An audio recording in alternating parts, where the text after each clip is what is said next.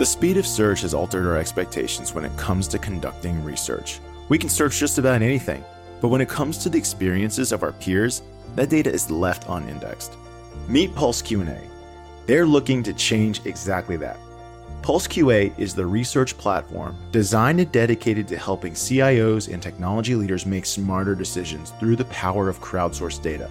The best way to describe Pulse is what Google is to search, Pulse is to research. People have gotten really used to being able to do a search and come up with fast, accurate, and free results and use that to inform their decisions. Research, on the other hand, is extremely hard, where you have to set up an account, become a master in how to do surveys, figure out how to contact the right people. Especially on the B2B side, this is even more challenging. And it starts with building a massive, powerful community of the top CIOs and CTOs in the industry.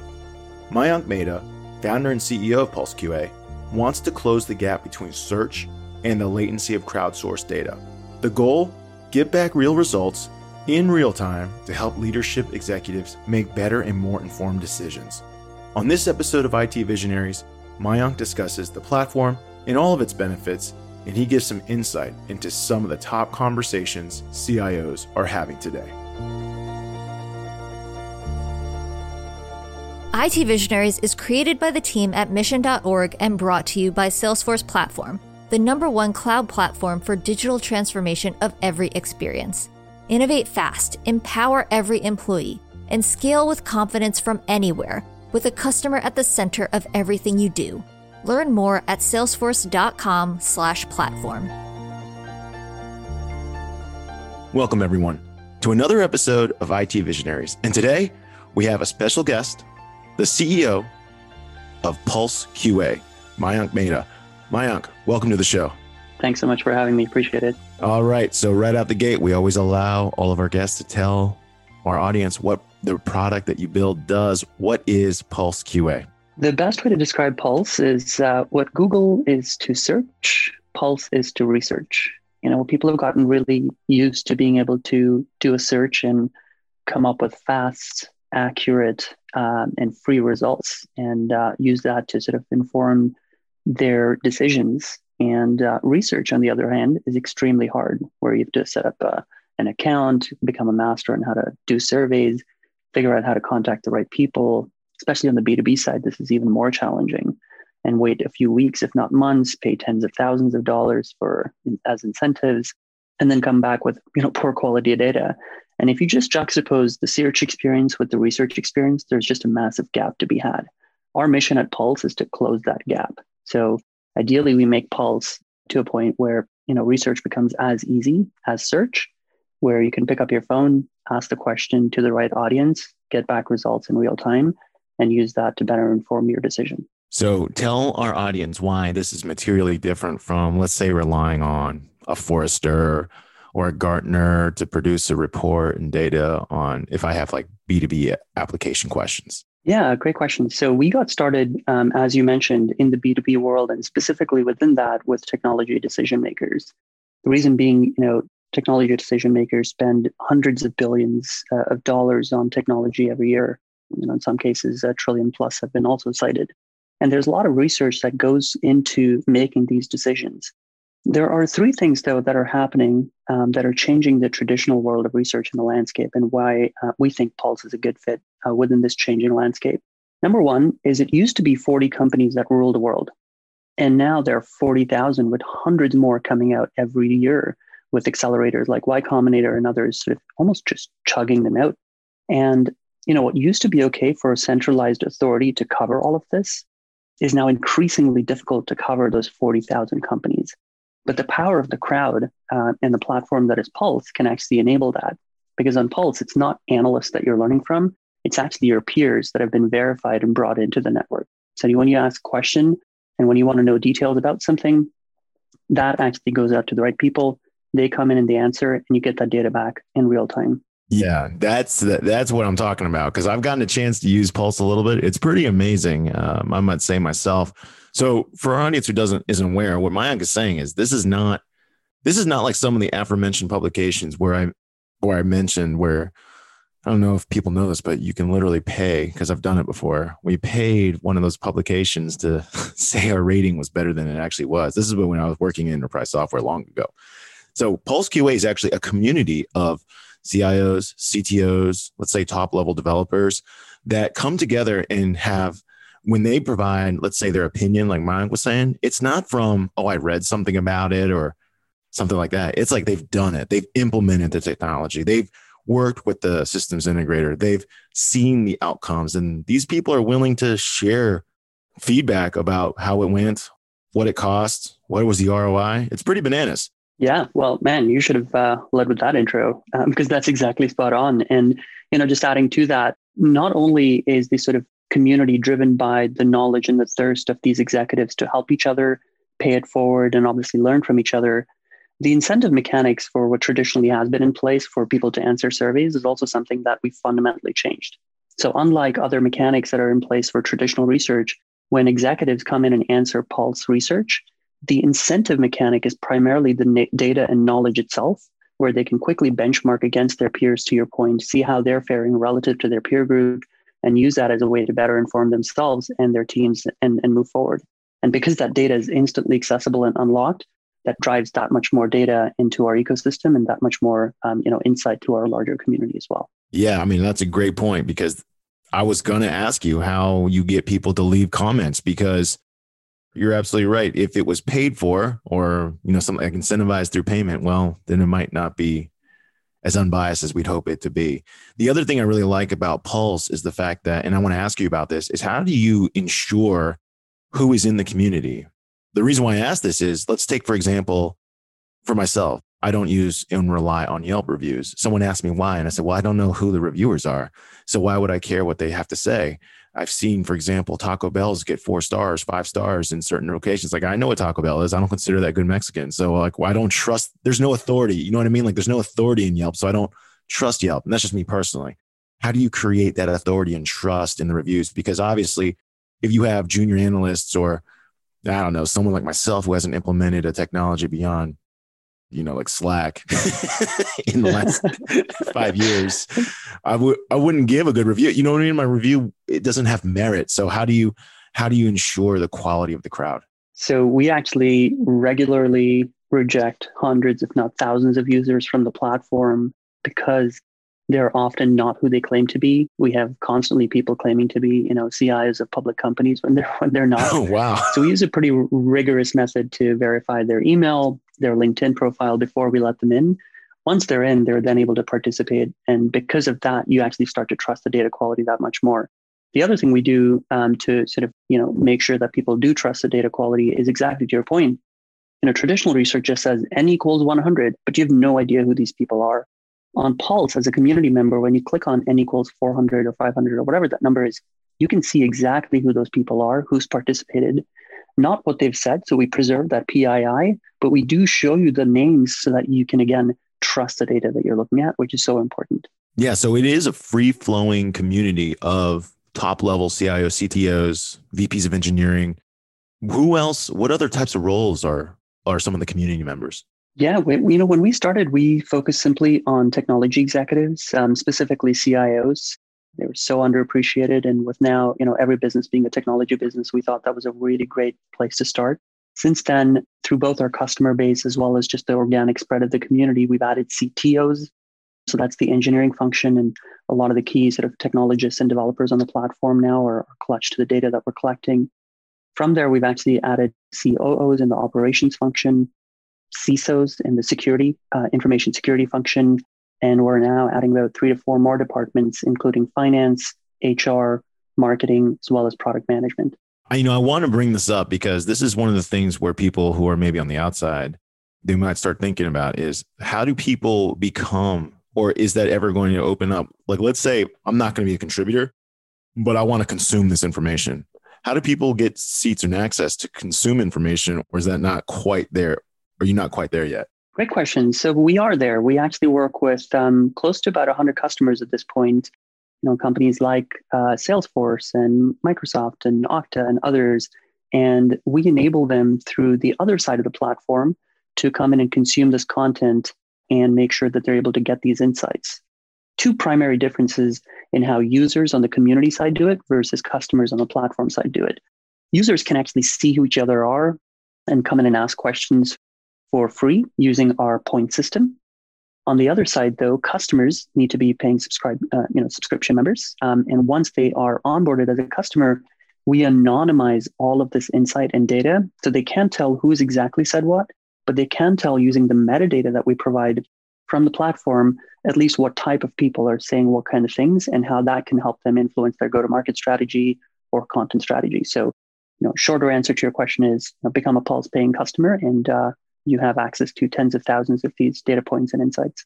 The conversations that are in Pulse are not these like, I don't know, no one's asking who had ice cream for, you know, dessert. This is like serious stuff. People are talking about, for example, the SolarWinds breach, how you handle uh, split tunneling. What are, I'm just going through some of the subjects, right? How to deal with vendor lock in. And it's pretty cool because a lot of these people that are in the tech side are saying it's not even an issue. Meaning, meaning, so sales reps, when you're out there trying to sell that FUD of vendor lock-in, these guys are like, we don't care.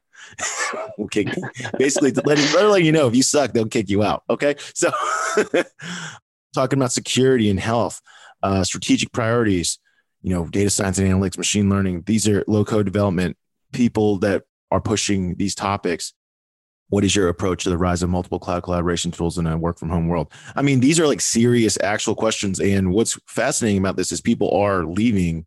Some of the answers are actually quite specific. They're actually detailing how they've implemented these solutions to these problems inside of their own organizations. Yeah, you know that was actually really difficult for us uh, thing for us to crack initially. Is most of the social networks that people, especially at the executive level, are part of, do not encourage trust or vulnerability. You know, someone like a LinkedIn, everything has to be up and to the right. Twitter is mostly about sort of you know quick Q and A or maybe a joke or a meme that you come across. But being vulnerable is often left to the offline events that people are used to. But with COVID, it's been especially difficult for people to be able to connect with and have those vulnerable conversations. And this last year, um, I think we finally started to understand over the last year and a half or two how to drive that vulnerability how to drive that trust. And that's sort of led to the conversations that you're talking about. And uh, you know, the three conversation types in particular that are of note uh, one is just leadership conversations, especially with the massive transition that's happened over the last year. People are really curious to see how others are managing teams, leading remote teams. Or, you know, is this remote thing here to stay, or are people coming back post vaccine? How is that being prioritized across different industries, especially where you know, like education, where in person is such a big deal? Number two is, um, as you mentioned, some of the vendor stuff, right? With so many vendors to choose from, how do you decide what's best for you? It could be based on star ratings, of course, but most likely, um, you know, choosing a vendor is much like choosing a house, where you know there's no such thing as the best house. It really is about what's the best house for you, based on your budget, based on your use case, based on your needs, and a lot of that happens through discussions, not just ratings. So that's actually now starting to happen more and more, which is exciting. And the third one is just strategy overall even outside of the vendor you choose within the ecosystem, what is RPA? How is that important? And how is that going to help me either save money, make money, uh, or sort of accelerate my business in a new way through digital transformation or you know, have a new source of revenue perhaps? And these are really interesting conversations. But across all of these, vulnerability and trust is, um, you know, is core. And that's something we're really proud to actually have on the platform. Yeah, the third point you just made there is pretty good, right? Where you're saying, "Hey, what if I don't know what RPA even is?" This is a place where you can actually get it answered, question answered from people that you that have sat in your seat. Whereas, like you mentioned before, if a CIO asked that question on LinkedIn, they might get eviscerated. I don't know. maybe maybe everyone chimes in like, can't believe you don't know this." CEO calls you in like, "Hey, why'd you ask that question?" right? You kind of talked yeah. about like you can be vulnerable because people here are. I mean, it's it's pretty cool because you. And then to your point, you just because I'm literally scrolling through Pulse right now as you talked about it. You mentioned in your second bullet point is like how do you vet vendors because there's a lot of tools like Capterra, G2. They all kind of try to crowdsource and grade software applications. And I'm looking at a question right now: What email signature management tool do you use? Which sounds like it's how hard could that be to choose from? Right. But there are a lot of options. And then the people here are actually explaining how they're implementing these different email solutions, e-signatures tools. And you know, I'm reading the conversation and it's already beyond what I think e-signature tools are, which is getting signatures. These guys are talking about integrations into different platforms that legal, like what? I don't even know what you're talking about. yeah, no, I know. And it's amazing because these categories start to blend so quickly, which is why it's really about the use case, right? Is most of your e-signature use case mobile first, where people are always on the go, in which case like low connectivity and making sure the great user experience is sort of part of the bundle is critical relative to hey this is a desktop like it just needs to be frictionless one click and done i don't really care about like mobile as a use case. That matters. Integrations really matter right? Does this happen in your inbox or uh, through salesforce? Um, how does this work? How does licensing work? All of that plays such a big role.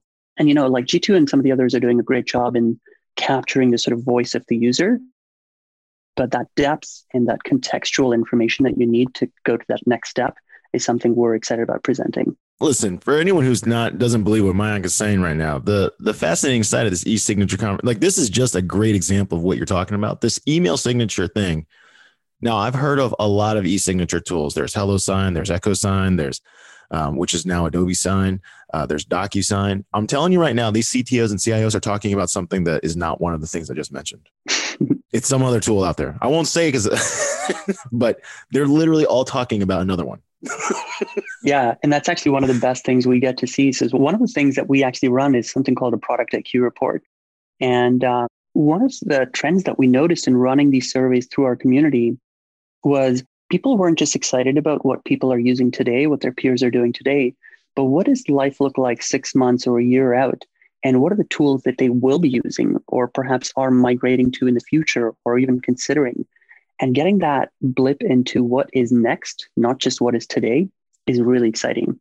And um, you know, through that data point, just being able to share back and see, hey, you know, these startups have the best momentum across RPA or even a new CRM player or e-signature player. To your point, is really powerful, and it's just very exciting. Uh, and you know, back to your original point about you know staying away from pay to play in any way, we're so proud that these startups are getting the recognition that they deserve through the power of the crowd coming in and saying, hey I'm excited about this new tool or platform that I discovered, and I actually want to be an advocate for them and, and talk about it openly in the community with no agenda whatsoever. So it's exciting to see you know products winning on their merit uh, as opposed to anything outside of that. So, do you have, uh, based on where, what you guys have developed in the community that you've sourced, do you have, let's say, VCs and um, people, investors constantly wanting seats into this platform as well? Because I feel like they would want to know what what what people are building. Yeah, we do. We actually have three types of uh, of customers. You know, we have go to market teams. So that's both uh, product marketing as well as demand gen, as well as sales organization who really want both a combination of great insights and great content as a way to build their messaging, you know, messaging foundations, as well as um, just the sort of go to market campaigns that they can run. And uh, the second type of customer we have, to your point, is investors, whether it's the VCs on the early stage on, hey, how is tech changing? And let me get ahead of that. Let me ask my own questions so I can form my own thesis or defend my thesis for an upcoming investment. Or even just, you know, figure out at the sort of later stages, you know, what are competitors to DocuSign and, and EchoSign and HelloSign? What are the opportunities and how do I, again, go and justify uh, that investment? So that's sort of number two. And the number three is actually really interestingly uh, journalists, uh, where a ton of you know tech journalists are really excited about getting to the truth, asking custom questions, getting custom answers really fast to be able to validate their thesis for an article or, or a viewpoint that they're sort of going out and talking about is actually really wonderful to see as well. So those are the three types of people that we serve. So from your perspective, because you get to oversee a lot of this stuff, from your perspective, what are some of the biggest challenges right now that CIOs face? I would say there are three challenges that CIOs are talking about today. Number one, first and foremost, is just how is the business going to come back from this pandemic? And you know that has cultural issues, that has people issues, that has process issues and challenges. And some of the best CIOs out there are just you know mindful of not just status quo and how they're how they can continue to run operations on a daily basis so that the business has continuity. But beyond that, they're thinking ahead about how do we get people to come back? What does that look like? How do we do it safely while making sure, again, the business uh, is running smoothly and, in fact, growing as part of that? So that's number one. Number two is um, you know, digital transformation. We hear this over and over and over. And digital transformation, a lot of the great CIOs out there will tell you is people, process, and then technology, uh, not the other way around. Um, and you know, culture plays such a big part of this that the best CIOs are often investing in educating what does digital transformation mean. Moving to the cloud is not equal to digital transformation. That's not magically going to drive a lot more revenue. It actually means taking advantage of new technologies to drive more revenue. And it's a business conversation that is being led by technology leaders. And um, that's something that a lot of CIOs are both curious to learn more about, but also, uh, I would say, not just curious, but anxious to invest in because they see the best in class of their peers doing that. And then number three is um, making sure that they are able to play that core technology provider role. Um, be it sort of making sure that costs do go down, and a big part of that, you know, is moving to the cloud or taking the workload to the cloud. But that's not always the case. In fact, for many, it's often a surprise where the bill comes back and it's that much heftier than you expected. Yeah. But making sure that there's continuity, making sure that you can run, again, a best in class service, uh, because that's table stakes, right? And there is a lot of hesitation on how to migrate that fully, what is best practices there. And so that's the sort of third pillar that people are talking about. There's a fourth, which is about, you know, new technology, emerging technology, but we only see about the top 5% of the CIOs really going there because they have the other pillars kind of quote taken care of and they can invest their time and energy and resources in looking ahead uh, to some of the sort of breaking um, and new technology out there that can impact their business both positively as well as negatively. You know, one of the things I pulled and extracted from your three major points and fourth point is uh, is how is how CIOs really they're not really in the business of making a nominal gain. So when people talk about when from because I've been on the vendor side trying to sell technology into an organization, you know, the company's not really thinking to themselves, oh, I can't wait to squeeze out an extra 1%. That's not enough to, to take on the risk. Because you mentioned how implementing technology is often it's a people process thing first before it's a technology thing. Yep. And so they have to think about who's got to use it, how many people got to use it, how does it spread, how do I train, how do I support, what impact does that make, how much does that cost? Yep. And I used in some of my previous conversations with other CIOs about how I worked at a company and we made a very short sighted call to like change the audio provider that was in Cisco's WebEx at the time. So this is pre Zoom, but Cisco WebEx, I don't know if you remember, they charged money per person on the phone line. That's how you, that's how they got paid. Remember that? Yep. And so there was a call to make, okay, let's go to VoIP. Let's use this VoIP service, replace Cisco WebEx, and we'll do all our sales calls there.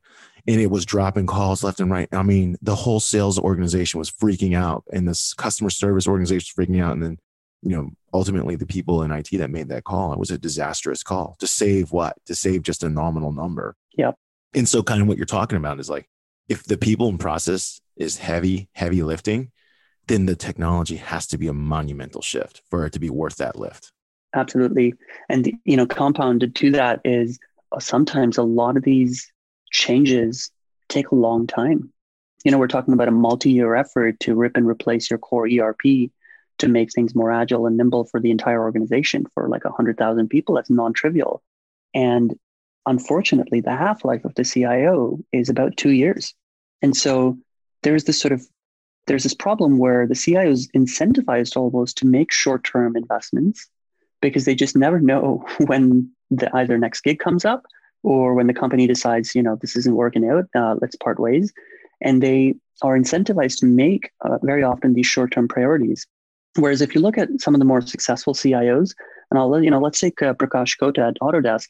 He's been there long enough. He's such an integral core part of the team that when he thinks about investments and investment priorities, of course, so some of that is short term and midterm, but a lot of that is just foundational work that the company needs to do overall to go out and, and do the things they need to do. And that's really powerful. And the best CIOs are able to sort of take a step back, get the organizational support they need, and think about a sort of five year plan and execute on that, uh, which is wonderful and doesn't result in these sort of short term VoIP like investments you just talked about. yeah, that was a disaster of all disasters. I'm curious for yourself. How did you find this marketplace? How did you find this opportunity? I want you to share what you were working on. And of course, ultimately, you saw this opportunity for this community. I'd like, I'd like our audience to know how you came upon Pulse QA. Well, uh, you know, there was a conversion of two things that happened. Uh, number one was, uh, to your point, we had uh, and exchange with some of the leading research firms out there as a vendor and just realized that in order to be recognized as a vendor of choice or as a leader in a category, we had to uh, let's just say deepen our relationship with them. And, and you know. You, you, found out that those business review journals they charge money to review you. Yeah. And it was just staggering to me that on one side man people are spending billions of dollars and on the other side the kind of research that's plugging into this not always, but seems to be malleable in, in how it comes about as opposed to a sort of rigorous research driven way. And not everyone does this, but there was enough of this um, out there that that felt like an opportunity to go and change that. So one was from a vendor point of view, just saw, uh, you know, hey, there must be a better way to go to market and to be recognized for the product we're building based on the merit of what we have, as opposed to, uh, you know, trying to get relationships going. And the second thing that led to this was actually just a need for research as a category overall to be stronger. I'm a product guy through and through. And the thing that keeps me going is feedback from users, feedback from the right buyers. And if I want to start a B2B company tomorrow, it is more or less impossible for me to get scaled feedback and scaled results from the C suite executives that I want to sell into. Like, imagine starting a business that wants to sell into CIOs in the Fortune 2000 good luck getting any time of day. And maybe six months will go by before you're able to get maybe what, five, ten conversations. And that's what you have to bet the next five to seven years of your life on. That is hard to do. And as a product guy, I just saw again the opportunity to go and change that by getting this feedback in real time, incentivizing both sides of the marketplace to make that happen. And uh, luckily, uh, you know, both paths converged into what we call Pulse today. Gotcha. So, were you already working on Pulse when you went and found the uh, deepen the relationship conversation? I was not. No, I was actually at a company called Capriza that was uh, Andreessen backed, and I uh, was head of product there, and saw as the head of product both the relationship I had to go and carve out where I had to go and educate the analysts on the space. Yep. That we were creating, but somehow I ended up being the ones paying them as well. It seemed weird because we were doing a lot of the education. And then I've been there, man. Yeah. That's just, I mean, like what an amazing business model they've created. And on the flip side, um, you know, building product, it's really hard to get feedback from enterprise. And I just saw this opportunity. So both of those converged at my previous role and uh, decided to, to start Pulse. I mean, you hit it right there, which is you you can see the the hunger, the hunger and need to understand enterprise grade technology has always been there. It's allowed these analysts to thrive because no one actually knows what they need to implement. And it is a very secretive world where, like you kind of said, companies don't, they're not regular. Like, you know, like we're on LinkedIn, people are talking about, I don't know what they talk about on LinkedIn. They kind of talk about, you know, in these like short sentence kind of deals. But no one talks about how, oh, I implemented this solution and it helped my company and here's what happened. Yep that's not how CEOs are talking. No one's actually sharing this information at a, at a widespread level, but we do know that everyone's doing research at a widespread level that it needs to happen. So yeah, these analysts that have figured out a way to pay you pay them to do homework on you, of which you provide all the information. Yeah, and then they sell for like two thousand dollars a view or whatever. It's a it's a crazy business model. And because of that, I also have this question now: Is that the industry Pulse will most disrupt, or where do you see Pulse's like next five years? Yes, great question. So the near term goal for Pulse is to go and change the way that B2B research is done. And there are three aspects that we want to improve. One is the quality of data and make sure that people can trust it. The second is the speed with which we offer this. No time for annual reports because life is changing way too fast for that. And third is being able to provide this research in an affordable way without having to pay, you know, 50K or 200K or 250K for simple questions to get answers. So that's going to be the near term, and that's going to disrupt, we think, a lot of the traditional research analyst plays out there. And uh, there's a ton of money to be made on that. Beyond that, we want to obviously, as we talked about, expand the opportunity uh, from you know just CIOs and CISOs and CTOs to pretty much every line function. And the opportunity we see beyond that is sort of getting to, I would say, more of a LinkedIn scale, where the network and the community that we're building is purpose built to help each other become better professionals as opposed to purpose built for networking, right? A professional network is very different than a professional community, right? The latter is much more about vulnerability, decision making, group effort toward a joint mission The former is much more of a dynamic contact list. And um, we do see this huge opportunity available to us in, in forging what we think you know LinkedIn ought to become, or or perhaps the opportunity for what we we go and create um, out there as uh, LinkedIn 2.0 or 3.0 or whatever we want to call it. Gotcha. No, big big time ambitions, man. That's more you know. It's always hard to tell how communities work. I mean, I have no idea because uh, when I think about like social, not that this is social media, but when you think of crowd based applications, like some, it's just really hard to predict how how it grows. Yeah. what about how are you thinking about getting because your community will be based it's based on a specific type of person entering into the community how will you go about recruiting more people into this community of answer providers yeah that's uh that's been a big lesson learned for us over the last couple of years uh, fortunately two things have worked out one is we have really great content now and uh, because of that our seo juice from google and uh, other search engines is picking up which drives more organic acquisition. And number two is our customers, actually. So, you know, we're proud to work with customers like Citrix and, and Okta and OneLogin and some of the others that I mentioned. And what's incredible about these customers is they want to run exclusive custom research on our platform. When we run that for them, we actually give back not just the raw insights, but production ready assets for them to use for their campaigns. And the first thing they do is take this co branded asset and use this to drive their top of funnel by blasting this on social media, on their emails, running ads with it.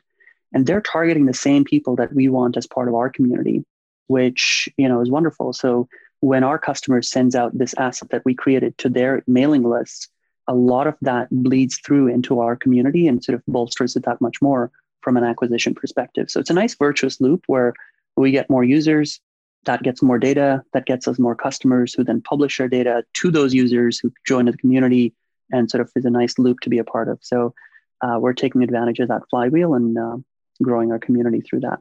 Yeah, sounds good. All right, Mike, you know what it's time for? Shoot. It's time for the lightning round. It's time for us to ask you some questions for people to get to know you better, a little bit better outside of your world at Pulse. You ready? Let's do it. All right. The lightning round is brought to you by the Salesforce platform, the number one cloud platform for digital transformation of every experience.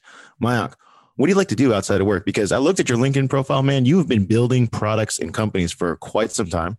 So you're definitely deep in the software and engineering side. What do you like to do outside of software and engineering and building companies? So, number one is hanging out with my family. I live with my wife and uh, two daughters who are four and seven. And it's just amazing, especially as a product manager, to sort of think about them as products that I'm influencing. And that's kind of weird to say, but it's just amazing to see how they're developing and growing. And I love spending time with them. Second is graphic novels. I'm reading one called uh, Logicomix right now. It's actually really, really cool. Um, so I love discovering great graphic novels and jumping into those. They make you know difficult to consume topics really easy and approachable, and I really appreciate you know great art too. And number three is guitar. I've been an aspiring musician musician for about 25 years, so hopefully one day I'll get there. Are you better at designing software than guitar, or vice versa? Uh, way be- way better at software. So uh, luckily for my investors, yeah. what do you like to play when it when it when it comes to guitar? Do you are you a classical guy? Do you play jazz? Do you play metal? What do you like to play? Uh, so my heroes are in order Slash. Yes. Jack Johnson, which is a weird departure from Slash, and then uh, pretty much everyone else. But I really like the solo experience that Slash creates and just how musical it is in spite of being quote metal. Um, it's really nice. All right. If you had to play a lick to impress somebody, you would play? I would play Sweet Child of Mine. when you're watching your kids, because I have a I have a daughter who's right in the middle. My daughter's six. You have, you said you have a daughter that's four. You have a daughter that's seven. Yep. You're watching them go through the home education experience right now. When you watch that happening, does the product side of you constantly want to invent new ways to, to educate kids? Absolutely, man. There's this great TED talk about school in the clouds by this guy Sugata Mitra, who basically talks about how schools are, why they are, you know, the way they are today, and how it needs to be reinvented. It's an amazing TED talk. I highly recommend it for everyone. But you know, schools much more need to be about problem solving together in the social aspect more than a sort of rigorous academic schedule because it's not about what you know anymore. It's actually much more about how you apply it because knowledge is basically instantly accessible now. And that's something that I think, you know, schools are yet to see the transformation of, whether it's, you know, in person or offline. So I think the Montessori system, for what it's worth, actually does a pretty decent job at this, where it's a lot more hands-on. But yeah, the product side of me is chomping to uh, chomping at the bit to get at this problem. And luckily, one of my friends, uh, David Vasson, has invested in this in a company called Brightwheel and is looking to change education uh, for the better. So I'm excited about what he's building. No, I think that's pretty fascinating. I was writing notes on that TED Talk because now I want to check it out. for yourself, you know, you currently we're all stuck at home. You have some interesting hobbies. You like graphic novels. How about the outdoors uh, in travel? Do you like the outdoors or travel at all? Is that a thing? I've forgotten. That used to be a thing sometime back in the day. I love outdoor travel and outdoor sports actually too. I'm really big into snowboarding, especially because my daughters are getting into it now. Oh wow. It's actually a lot of fun to see them just rolling down the hill, mostly on their butts and their boards, but it's it's really fun.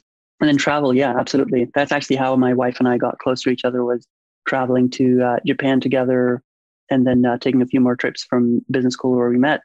And uh, that's really, really close to my heart. So hopefully we'll get to uh, go to our next destination soon, assuming vaccines are in place. Yeah.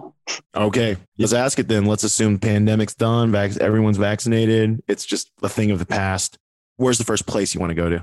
Uh, Tanzania. So we are really excited about booking a safari there. I did a night safari uh, a few years ago now, and it was just a magical experience. I want to take the kids back there and uh, do it again. Wait a second. You've already taken your young children to Africa before? I haven't. I've just been there myself. And so okay. now that they're of age where they can kind of remember the stuff, I want to take them there and uh, make sure they are as scared as I was in those night safaris. Man, I'm telling you right now, Mayank Mehta has some serious courage because he's willing to put his daughters on a plane for that's like a 20 hour flight, I think, from San Francisco. It's probably more.